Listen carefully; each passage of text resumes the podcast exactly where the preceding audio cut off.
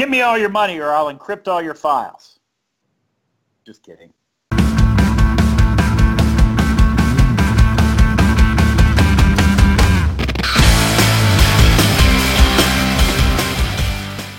Hey guys, and welcome to the show. it's hard not to laugh because that intro was pretty scary for me. But uh, um, uh, today we're going to do something uh, that's actually really interesting. You know, hopefully they're all really interesting. But uh, uh, we're going to talk about uh, uh, ransomware again. We've talked about it before. We had Jessica on, and she did a great job. Uh, today we have Paul Bergson with us. Paul, how you doing? Hey, I'm doing great. How about yourself?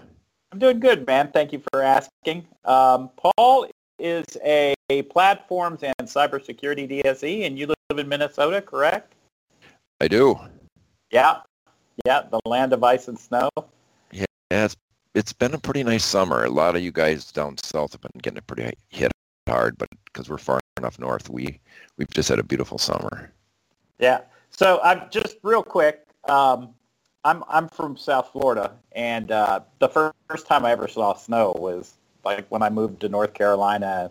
I was probably 22, 23 years old, and um, I remember the first time I went to the uh, to the Minnesota Microsoft uh, office in Minneapolis, and uh, it was in February, and the snow was like four feet deep, and uh, there was like two things to do. I could either go to McDonald's or go to the Mall of America, and uh, I just had a blast, man. It was just, and I'm sure that the people that live in Minnesota were like, you know, I hate this snow. I wish it was gone. But for Yeah. me, it was just the coolest thing in the world. You know, you got to love snow, and I don't to really want to live here.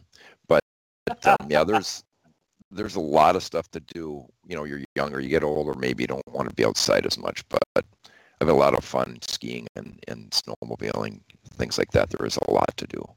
Yeah, we were talking before the show a little bit, and the thing that I remember most, and I again thought this was just the coolest thing, was that at the Microsoft site, and I think it's moved. I think the site itself has moved since then, because it was out near like the Best Buy headquarters, and Oh yeah, that um, yeah, it's not there anymore. Um, to be honest, I've only Yeah. been lived in the area for six years, so I, I'm not sure where, but I know it's not in that area anymore. That's all Yeah. IT developed. Yeah. So anyway, out the window there was this huge ski jump, and I just thought that, that was the coolest thing because you know the, only time I'd ever seen one of those was during the Winter Olympics. Uh, so to see one and to see how big it actually is in real life was pretty interesting. Yeah, you got to be nuts to get on top of that the first yeah, time. not me. I'm never doing that. Yeah. That's that's uh, that's just not going to happen. I want No. to ski, but I'm not getting on one of those. Well, we got people. Um, so anyway, yeah, yeah, yeah. Lots of lakes, right? Well, I was just say they'll jump in them in February. They'll cut a hole to raise money, and everybody jumps in the lake. And they raise Ah, money that way too. is that the polar bear challenge thing? Yes, yes. Yeah, pretty cool. Anyway, you're going to talk to us today about, ransomware, and that's something that uh, I think is actually pretty important. Um, we've had uh, a lot of ransomware style exploits out recently, and uh, you know, not all of them are because of a security vulnerability. A lot of them are because of phishing and and, and other things. Um, and so, uh, you know, you're the expert on this stuff, and uh, just wanted to, um, you know, go through some of the stuff that customers are seeing. Yeah, sure. Um, so uh, um, we've we being Microsoft know that the the threat is out there, and we wanted to help do something. So um, we uh, went back. Um, the Premier team did, and we've gone through and just kind of looked at what are some of the things that are happening. And you're right. Um, it's not just vulnerabilities that are they're making this happen. People are are just plain nice and um, you know they want to help people and and prey on that sort of thing with phishing attacks or they're just you know there's some people within an organization they'll just click anything that they can they never look at the um, consequences. So if somebody says click here, they just do that, and that can create problems. So um, what, what I wanted to talk today about in the end was about an offering that we can provide to help our customers called POP, Protecting Against Ransomware. And um, that that's something that I think a lot of customers need to, to look at. And it's not just going to be ransomware. It will help them with malware in general um, yeah. if they can guide, you know, let us guide them. Yeah. I'm willing to bet that if you send an email out saying, hey, if you want to do something really cool and delete all your data, click here, you'd still have somebody that clicks on that link. yeah, I think you're right. Unfortunately, my mother might be one of them. yeah, no, yeah, believe me, I've I've been through that. Yeah, parents shouldn't own, own computers. just the the way that it is. Now, some parents should, right? There should be like an age limit. Yeah, yeah. Right? If 80, you were yeah. if you were born before this date, please don't. uh, yeah, and you have a child in the IT business. Please don't buy a computer. um, that's kind of mean, but I'm just basing it off on my mom and dad. So, um, anyway, um, yeah, I hear you have a presentation for us. I do. Yeah, it, it, I'll briefly touch on some ransomware issues, but um, the, the majority of it is on um, what we can do to help you. Okay, awesome. Let's take a look. Okay. All right. So here's here's the start of the deck, and um, as uh, I think Lex had mentioned earlier, um, this is a Barracuda, and it's kind of uh, my thoughts on ransomware because people really have no thought of the damage they're doing to ransomware um, I mean, to the people's desktops. Their, their only thought is for them to gain or damage, whether it be a nation state that's trying to cause harm, in which we've recently seen um, were some of the allegations, and in other instances, people are trying to use bitcoins to capture money from uh, users. So one of the ways um, in which folks are gaining access into into uh, companies is they're using social engineering. They've using the what you were raised. If you think back, your mom and your dad and all your aunts and uncles and everybody taught you to help one another. So um, people are getting phone calls. They're they're receiving emails, and it's asking for things that if you're with a family member or a friend, you would just obviously do. You know, hey, can you uh, take a look at this and help me? That type of thing. And and our way we were raised was to help one another, and so that's where the our um, attackers are using that against us. So there's things that you want to do and and be aware of, and not just click be click happy. And I know we just kind of uh, touched base on that earlier. Um, you know, and this isn't even just on the computer. If you think about it, people can walk up and try to trick you. Um, Kevin Mitnick, if you've ever heard of him, wrote an excellent book on um, uh, social engineering. He was actually in the top 10 most wanted. But he was so good at it and could get pretty much whatever he wanted.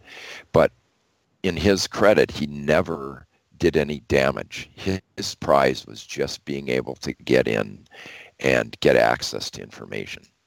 So the ransomware has kind of evolved. It's been around actually for a long time.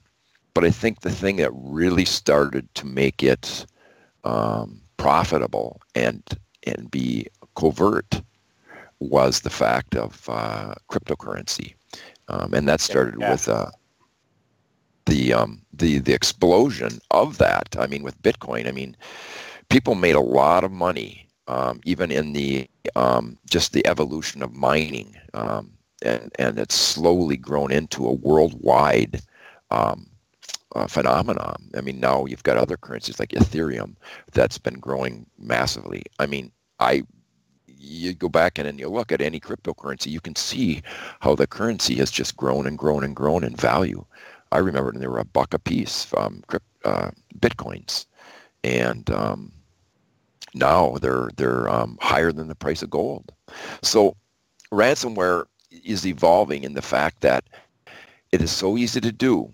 it's now cons- now being offered by these attackers as a service. You can pay someone just a very small amount of money, provide them with a list of uh, people you want to attack, and they can help you build this out and send it. And um, this is making it easier for somebody who has very little skill and being able to target an attack. So here's here's an example of uh, what you'd be basically saying going fishing. You, you know the play on the play on words there for bitcoins. So you can see here we've got an attacker and a user, and there's some data. So the first thing that happens is that the attacker targets the user, whether it's um, a phishing email, maybe they did a drive-by, whatever. But the user received this uh, executable. So what they do then is they'll go back and they will um, then connect. And this has now circumvented the um, boundary because now is the firewall, although it does does a good job for you, the identity is now the boundary, and you need to protect your identity. So, yeah. I mean, this could from, just be from, malware. Oh, yep. So from a networking standpoint, it, most firewalls deal with incoming connections pretty well. Uh, they don't deal with outgoing connections uh, yeah. because because people want to go out and surf the internet. They want to go out and you know attach to websites and um, you know shop on Amazon, etc. So if uh, I receive an email and I click on the link, what I'm actually doing is I'm generating a connection through the firewall uh, to the bad guy. And it's a connection that I generated internally. So the firewall is more than likely not going to look at that as a su- suspicious connection. And that's exactly right. You hit it right on the head because there's no way internally unless they're going to really block it down to specific locations that anything internal could ever begin to manage and monitor that. But as right. there are some things they, we they have, need a they'd need a whitelist. Right. They would need a they, they would need a whitelist. You know, where where they define certain certain sites that, and those are the only sites that you can actually get to. But that wouldn't be actually something that would be managed on the firewall per se. That would more than likely be managed in another mechanism with another mechanism. Correct. And we've got things such as advanced threat analytics that can yeah. really go forward with some of that. And we do touch base on that, um, or we do talk about that in um, our our um, POP protecting against ransomware. So cool. as you can, yeah, so you can see the attacker now either has dropped malware on there or is actually connected to the user. So what ha- happens is they get an executable to run that user desktop and they start to then encrypt the, the data. And the only way that the attacker is going to free that up is by using that, uh, um, by being incognito as you can see in the example here, he's got the little mask on his face so you can't tell who it is. And that's what Bitcoin does. It hides who the attacker is. Now it's becoming more difficult because if you think back on the uh, WannaCry attack, I believe there was only four wallets that were used and there really wasn't much money generated. They didn't actually have that many people pay. But since there was only four wallets used, um, there's actually a website you can watch to see if money ever starts to get taken out of them. Um, officials are watching them, so then they can go back in and track them down and try to arrest them for all the damage they did. Yeah. So you pay it, and if you're lucky, the attacker will give you a um, key. So that's kind of an interesting thoughts on this attack because initially when these were created, these attacks, people were discovering that that um, that their files were being encrypted, so they quickly shut their machine off, stopped the stopped the attack, and then booted back up. And all of a sudden, like maybe half of their files were encrypted.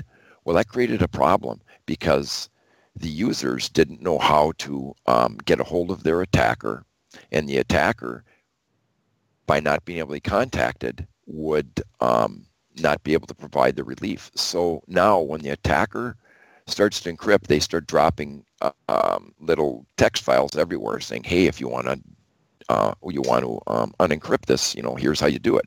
So it's completely different over the years because of those types of scenarios that they want to make sure they get paid. And along with that, the there are attackers who have actually created help desks so that if you're having a problem with your data, yeah, isn't that crazy? They've got they've got these sites where they help the the people who have been damaged unencrypt their uh, their data. So it, I mean, this is really a crazy world we're um, living in here as far as some of these uh, ransomware attacks.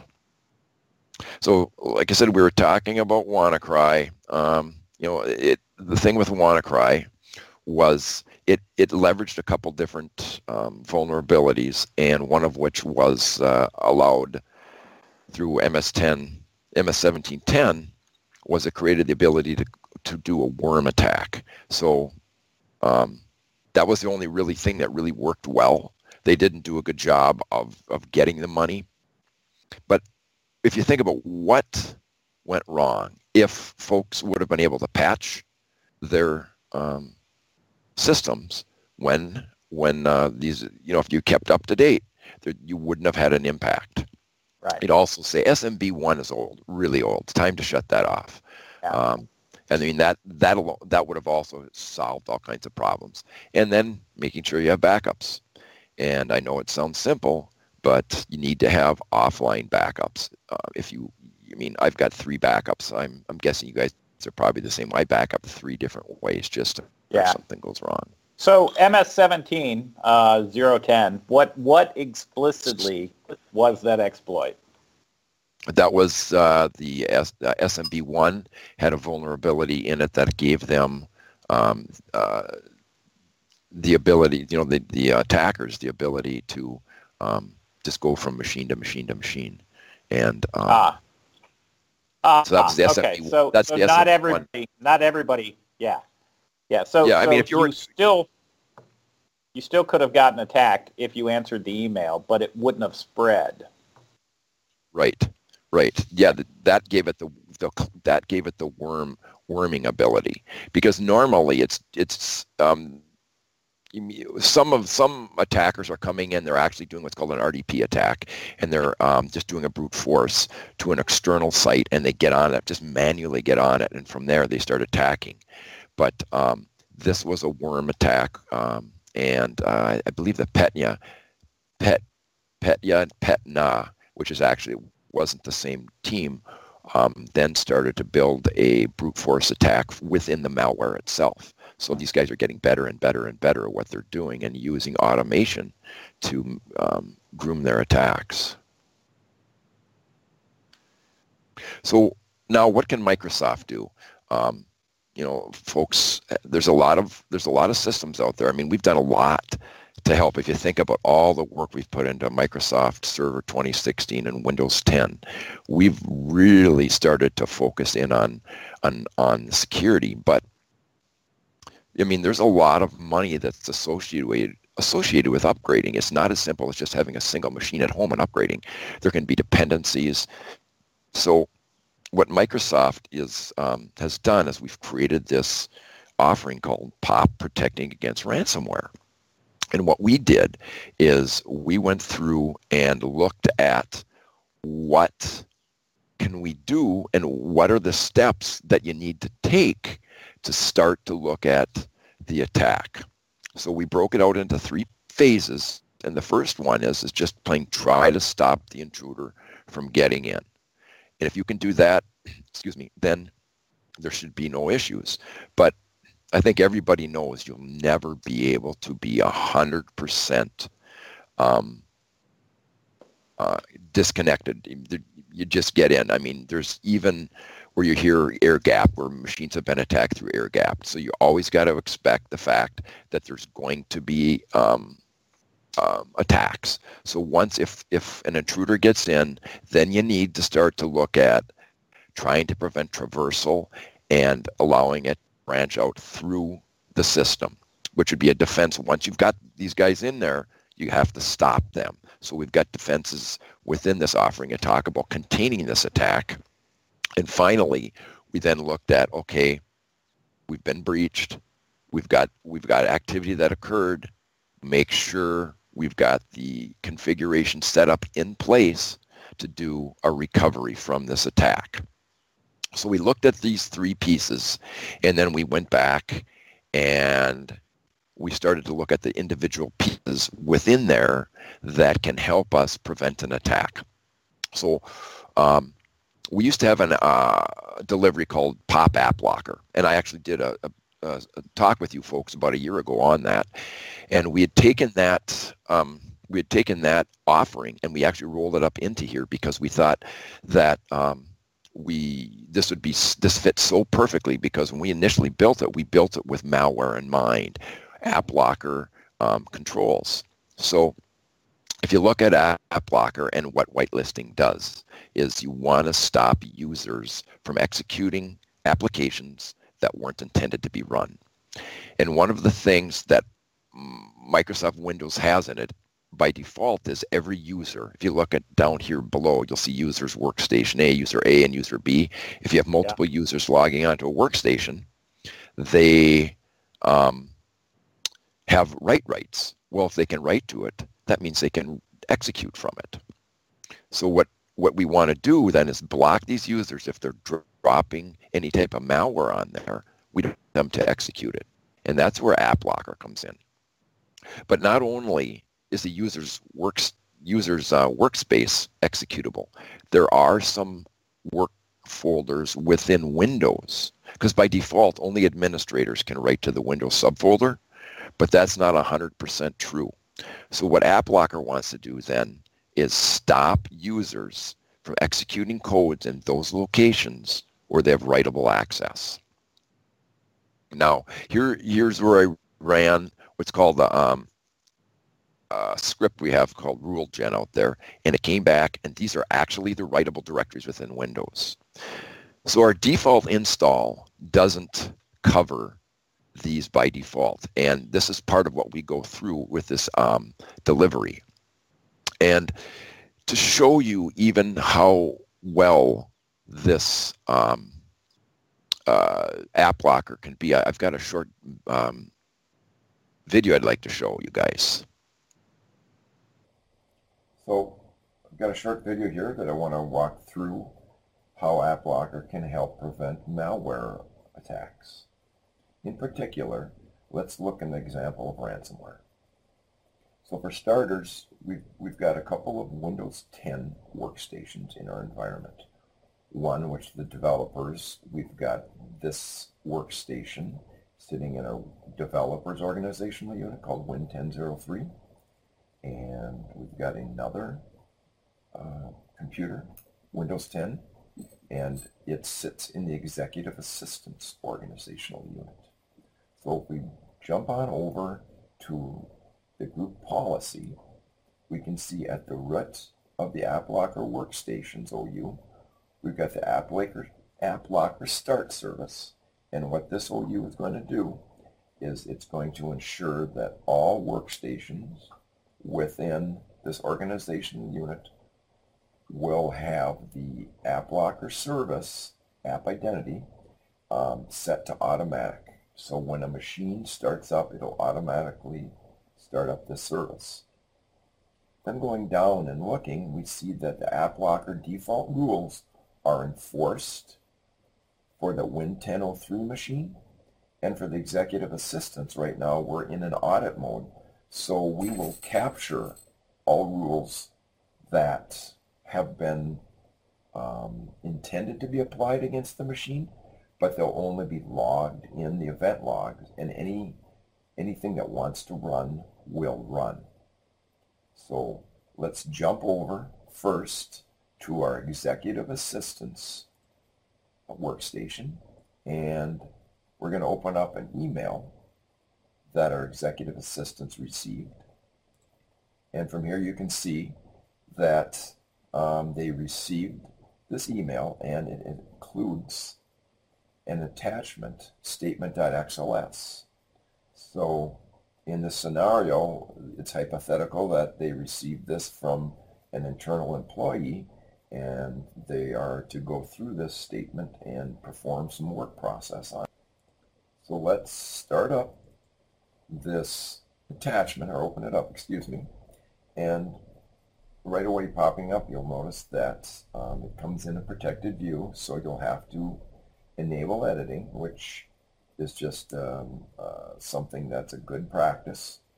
So we, we do need to update this. We'll click enable to give us the ability to enable um, enable editing of the document. And then you'll notice that um, macros have been disabled.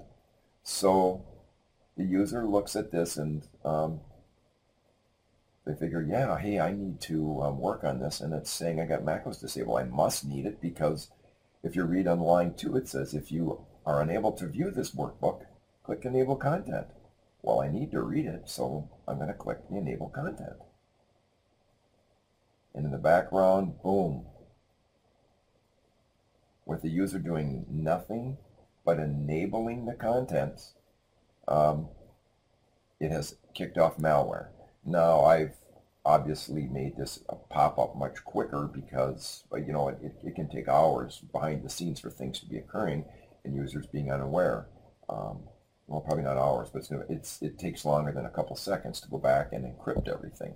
So I just wanted to give you a quick example to see what can quickly happen if you start clicking and are unaware and what a macro can do just without you doing anything other than uh, just enabling macros within Office, uh, the, the damage that can be done.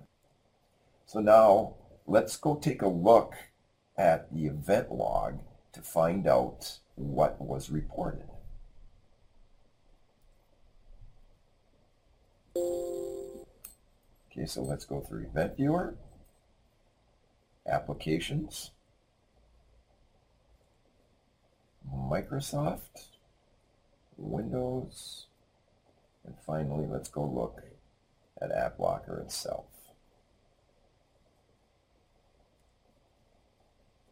And I know that it was a script that would have been that would have been ex executed in this instance. And you'll notice that if I open up this specific event, comes back, um, ransomware command was allowed to run, but would have been prevented from running if the app locker policy were enforced. So in our policy, we've got both, if you recall, we have both the enforced and the audited. And this is the default policy. And what that default policy defines against users is that if it's a writable area and um, users have read rights, which read also means execute, then block it. But in this audit mode, we're just saying, hey, if you would have enabled um, AppLocker to prevent it, this would not have been allowed to be run. So let's go jump on a machine on the developer side where they were um, enforced. So let's see the exact same scenario, but with an enforced audit policy or uh, AppLocker policy. So once again, we have to open the statement.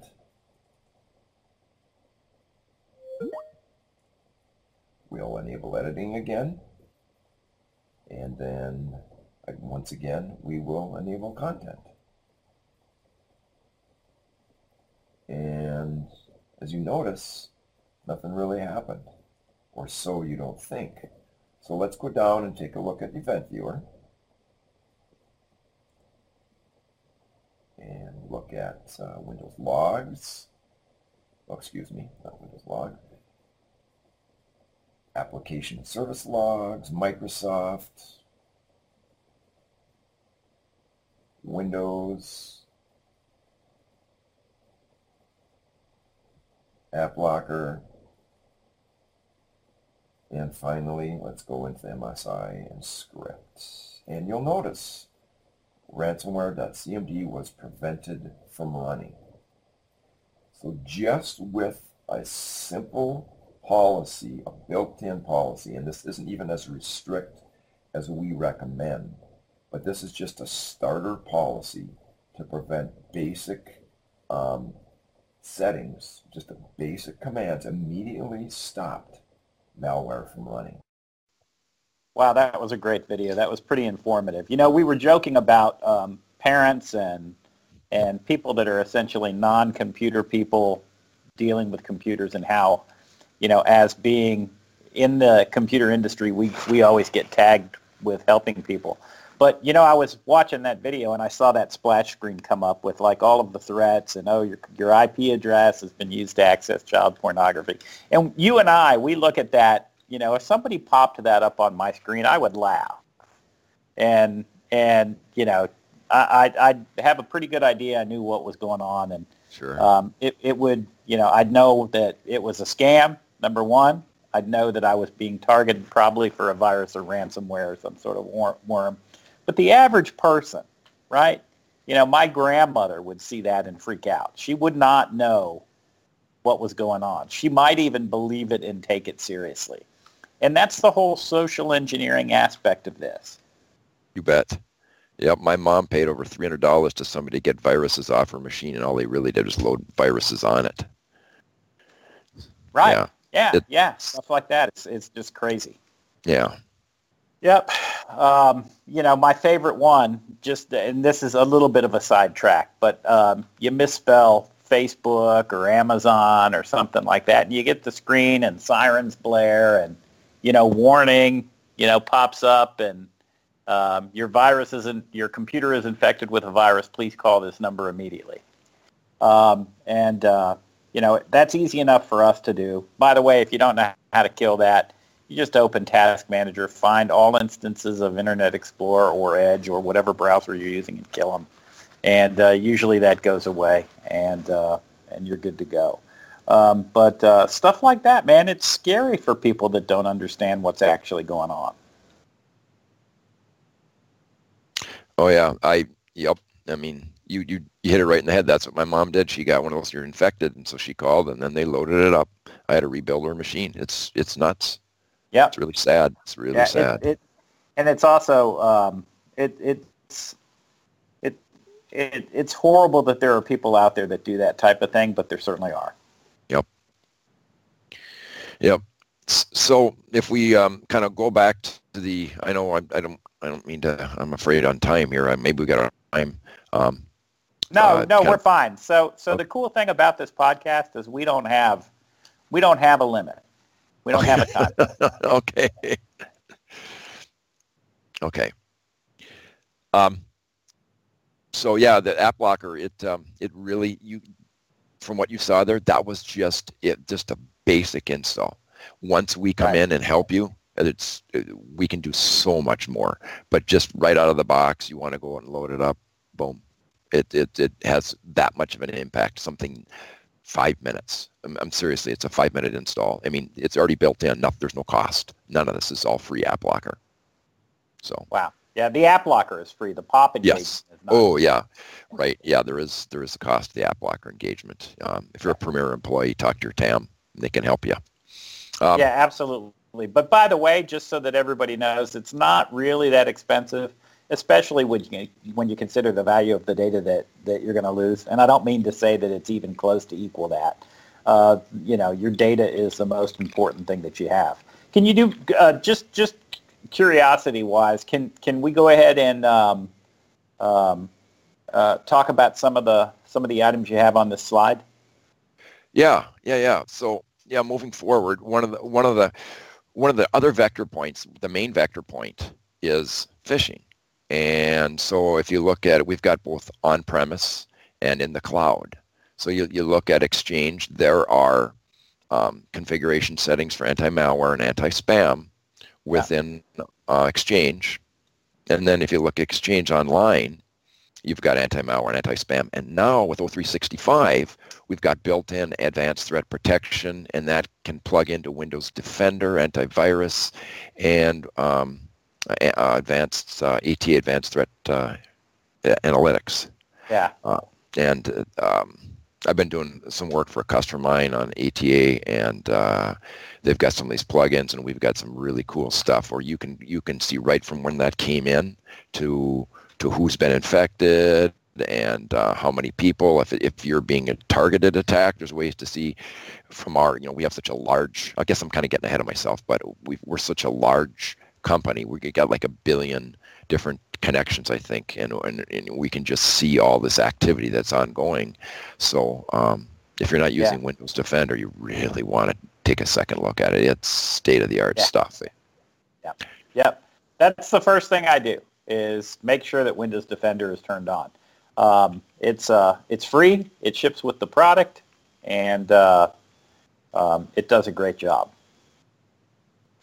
So speaking of Windows Defender, part of this uh, uh, ransomware protection is, is let me give you a little um, insight of how Defender works. So if you think about it, um, nowadays there's many targeted attacks where somebody's going after a specific organization. Maybe they've got some special product that um, somebody wants to gain access to. Who knows what it is?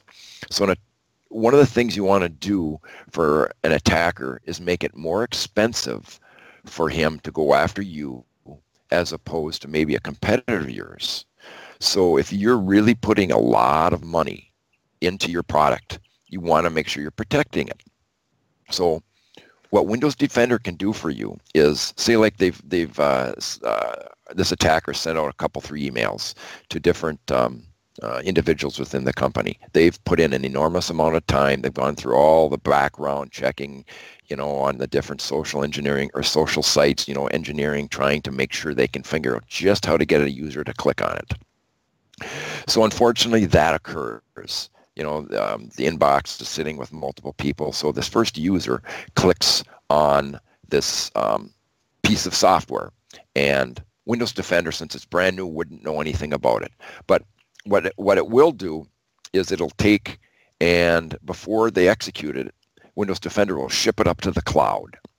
And then it goes back and it says, okay, I don't know what this is. I'm going to say you can go on, but I can go ahead and take this this executable that's in here or you know your whatever it is and i'm going to go put it in a detonation chamber and see what happens so that occurs and the file runs and he does get infected so now remember we've got multiple users out there that have received that um, so while this automation process is going on i mean this is this is occurring it's not like you have to download with antivirus in general you know you have to download these signature files if we continue on that signature file path, we're never going to get ahead of the game. So if, if you see that, we've now learned in the detonation chamber that it's malware. So what happens? When the second user clicks on this same um, executable from which went out and downloaded, as you can see there, just like the first user did, when they go to execute it, it comes back and it's telling them, hey, uh, um, this malware is blocked. So you can see, and this really is, this is seconds to, yeah. to you know, like one user and then a minute later another user clicks on it or whatever it is. Um, it might have taken that attacker hours and hours or days to come up with all of this. So we can stop this user or this attacker from doing it. The first user did get attacked. And remember we talked earlier, you're never going to be able to stop um, in there, you know, users from being infected. But we do want to contain attackers. And this is one of the pieces then we, now that we've known about this with some of our metrics or telemetry behind the scenes, we can start to realize, hey, this user's been a, a, um, attacked. We can go back in when I was talking about advanced threat protection. We can see where this all started and we can go to see other users that were attacked. And now we can say, hey, look at end user two is attacked. And we can then go back in and try to help them. So part of the attack, the phishing, is there's still people that are going to come after you against um, maybe you're keeping your operating system up to date, but is everybody keeping all of their third-party products up to date? You know, that's a big deal right now because Microsoft's Windows product operating system is no longer the main target for um, um, for vulnerabilities. It's these third-party products such as Flash, um, uh, and um, it escapes me, um, Java. I mean, yeah. These types of things are not what are going after. So companies have to be diligent and not just updating. So we'll we'll we'll um, start to uh, help with with that. And then we already showed in that in that um, in that video what can happen if you're not diligent about your macro controls. So one of the things with these macro controls when we when we, we talk about this in delivery is, is you want to make sure if you're running macros, the only signed macros that you trust are allowed to be um, executed. Um, you might even not allow any macros within emails to be executed. So this is something that you want to be diligent in doing and making sure that if your users are using macros, you've got you've got a response to help protect that. Yeah. I, um, I actually thought it was interesting in the video that you used Excel to uh, as the example. Yeah, it was actually it was a script, a script that I called the command, and all it was is it was a dropped file, a couple couple drop files in a in a writable location, and then those files, you know, and I'm not a by any means a malware writer. I mean, I'm not going to pretend I, you know, I wrote machine language code back in the mainframe days, which puts me back in the in the late late 70s, early 80s. So things have changed yeah. a bit since then. Just just just a little bit. Yeah. Um, and uh, so then we also start to talk about hardening because this this gets gets into the the uh, experience of lateral protection. Um, both your workstations and servers, you want to make sure that these things are hardened, um, and um, uh, any recommended settings are set as ex- as we think they should be. So we'll go through that. We'll we'll walk you through where to find this these definitions. We we've got engineers or consultants, uh, highly skilled consultants that um, will sit on other boards such as NIST, and they're actually guiding NIST on what the settings are. Um, so we we we're the creators of this content. We know it better than anybody else, and we can help you when we come in there, and we know what these settings should be and um, why we're why we're um, advising you. You know, out of the box, people say, "Why don't you just tighten everything down?" but there's things that sometimes people need, then you need to be aware of that. But we're giving you the ability, if you follow this guidance, if you want to default that way, you can do it. Yeah, that's cool. So then we go through some uh, credential theft mitigation roadmaps. We talk about privileged access workstation. I believe you've actually had a taste of Premier on that with. Uh, yeah, yeah.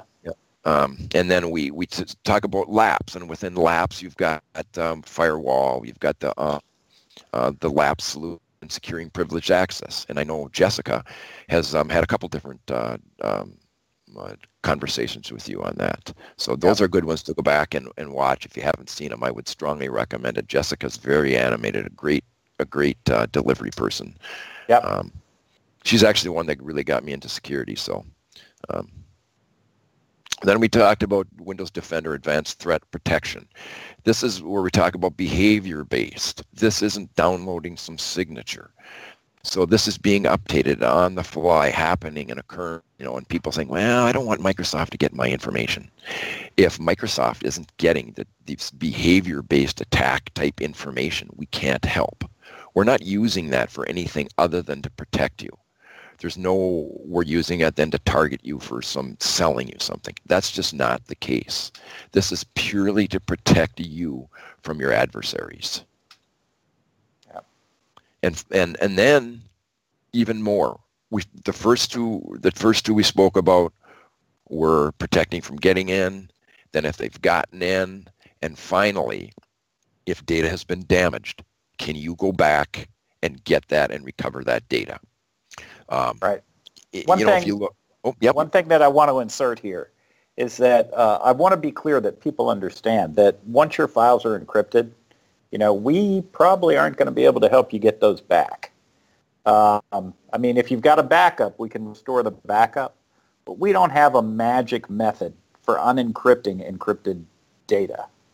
So if your data's been targeted and you don't have a backup of that data, we there's almost zero chance that we're going to be able to get in there and, and backwards engineer the malware and unencrypt the stuff that it has encrypted. And, and not only that, these malware writers are going out and deleting your backups. So like it's going out and, and turning off um, your um, volume share copies, volume shadow copies. It's turning that stuff off and deleting this so that if you were like you're saying, I was like, okay, we can't get them because it's encrypted. We don't have the key to unencrypt it. Microsoft right. doesn't have. People say, oh, Microsoft's got this backdoor here and there. There's no such thing as that. When you encrypt it, right. you own the key. So yeah, I mean that's a really good call out. Um, yeah. So um, yeah, and and when people back up, they just say, okay, just back up everything And that's a really bad idea. You don't want to just back up everything because, you know, all of a sudden HR is sponsoring some party. Is it, is it important to make sure that that party is backed up to the same importance as some intellectual property that you've been developing to create, I don't know, some new um, drug to help with cancer cancer research? Of course not. So you want to make sure that those files are password protected, they're stored offline, and you're you're testing backups and you're making sure the backups are working. These are these are pieces that people take for granted and think, well, I, I checked my backup three years ago. They got to still be working. And that's just not the case. So we, we, we want to talk you through some of that and, and, and go through this and make sure that um, you're following these best practices. Yeah. And, and then, and, again, we've we've already mentioned this um, social engineering. It it's it's amazing. You go out to some of these um, uh, video video sites that um, you know offer you, you can streaming video. You can go out there and you can type in things such as social engineering, and they'll show you examples where people are tricked into doing something because they thinking they're helping someone, and it's just a ruse, and you're getting um, uh, you're getting attacked and you don't even realize it. They're just that convincing. Um, so it's, something we, we, we try to talk with, we go over and, and some of the scenarios that are occurring. So, you know, I've got my little guard dog here, but my guard dog just doesn't cover everything. But we sure as heck in this um, short span that we have here hope that we've been able to uh, give you some enlightenment and uh, hopefully in the future um, we can uh, provide some assistance for you on um, ransomware. Do you can you tell me how many days the offering usually uh, is? Oh yeah, sure. Yeah, I'm yeah. sorry. Yeah, it's um, it's broken out into three days, and okay. um, uh, we you know uh, it's um, I could I didn't think about it. I probably could have put a schedule up, but yeah, yeah, no, that's the app locker piece. The AppLocker yeah. piece we actually uh, go through a um, a lab and set up a proof of concept for you. And then the rest of the time, you know, we we actually do some some stuff with them, and it's old uh, technology, but we still talk about it because it's still valuable. And um, you know, we got some Win 10 pieces in there we didn't talk about, even you know, like Exploit Guard, which um, which is uh, going to replace EMET. Um, so we, there's a lot of stuff in Win 10 that we didn't even cover in, in this conversation that we talk about in this delivery. That I mean, Win 10, people just have to understand you need to get to win 10. This has got nothing to do with our, uh, you know, our, the money piece. We really, truly care about the customer. Um, and we want to protect them, but we can't protect them. And I was at Microsoft Ready doing the delivery on this, and, and one of the things I heard someone say, which I thought was just right to the point, you can't protect yourself with tools of the past, with the types of threats that we've got going on now. So you've got to move forward with your with your um, your operating system. You got to get get forward. It's just no other way around it. Yeah, absolutely. Well, listen, man, I want to thank you for your time and thank you for walking us through this and the offering. Um, um, certainly worthwhile, and hopefully uh, customers will see this, understand that this is something that will help them protect their infrastructure and their data. And uh, um, you know that's that's that's our goal here. So thanks again. All right, thanks. I appreciate you having me, and, and best of luck to my customers out there. Hopefully, they don't uh, have to deal with this. Yeah, right. The, exactly. The, ransomware attacks. Yeah. yeah. Yeah. All right, guys. Without further ado, that's your taste of Premier.